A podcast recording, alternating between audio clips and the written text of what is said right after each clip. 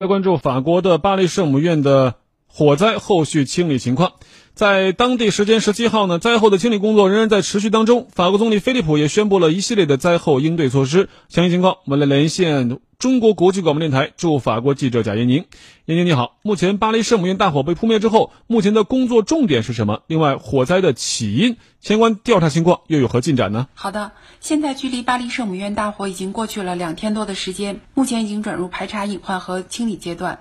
我在现场看到，教堂周围一定区域仍然拉有警戒线，不少消防车辆和警车停在教堂周围，还有一些消防人员和建筑专家一起在教堂外进行排查。从警方公布的无人机航拍画面可以看到，巴黎圣母院的木质屋顶已经被全部烧毁。由于尖顶坍塌，导致教堂顶部出现两个大洞。虽然教堂正立面、钟楼和主体结构得以保存，但是目前还是有一定隐患，主要是教堂内部的拱顶、两个钟楼之间的山墙和北横断面的山墙。据了解，从十七号早上开始，有专业公司人员开始清理屋架剩余部分和瓦砾碎块，以减少拱顶坍塌的危险。北面墙体最高处的雕塑和钟楼之间的一部分山墙也将由专业人员逐步拆除，以防止坍塌。据现场一位警察表示，排查和清理工作将会持续一段时间。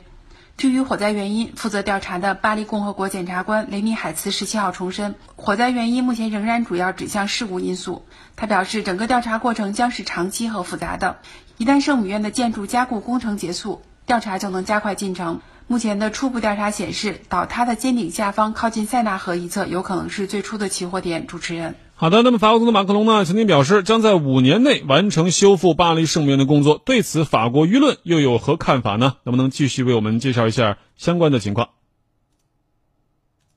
喂，严宁你好，能不能继续给我们介绍一下相关那个法国舆论对于呃马克龙总统的相关在五年内修复巴黎圣母院的一个相关的表达？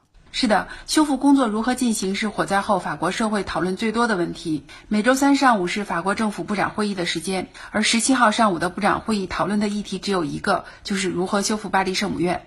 会后，政府总理菲利普宣布了几项措施，包括将在下周为圣母院重建捐款出台法案，由司法和议会两院相关部门组成委员会，负责监督捐款资金的使用，为修复巴黎圣母院尖顶组织国际性比赛等等。目前，法国最富有的三大家族及其掌管的商业集团、一些大企业和部分地方政府为巴黎圣母院修复的捐款已经达到八点五亿欧元。此外，还有全国性的捐款活动。一些外国企业也表示愿意资助巴黎圣母院的修复工程。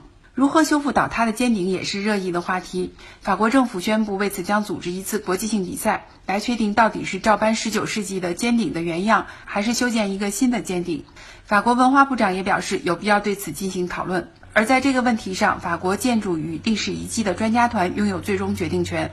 由于巴黎圣母院在一九九一年就被列入世界遗产名录，因此联合国教科文组织也表示，将与法国中央和地方政府、专家和教会等有关方面合作，进行灾后评估，制定合适的方案，避免进一步损害遗产，并尽可能恢复原有样貌。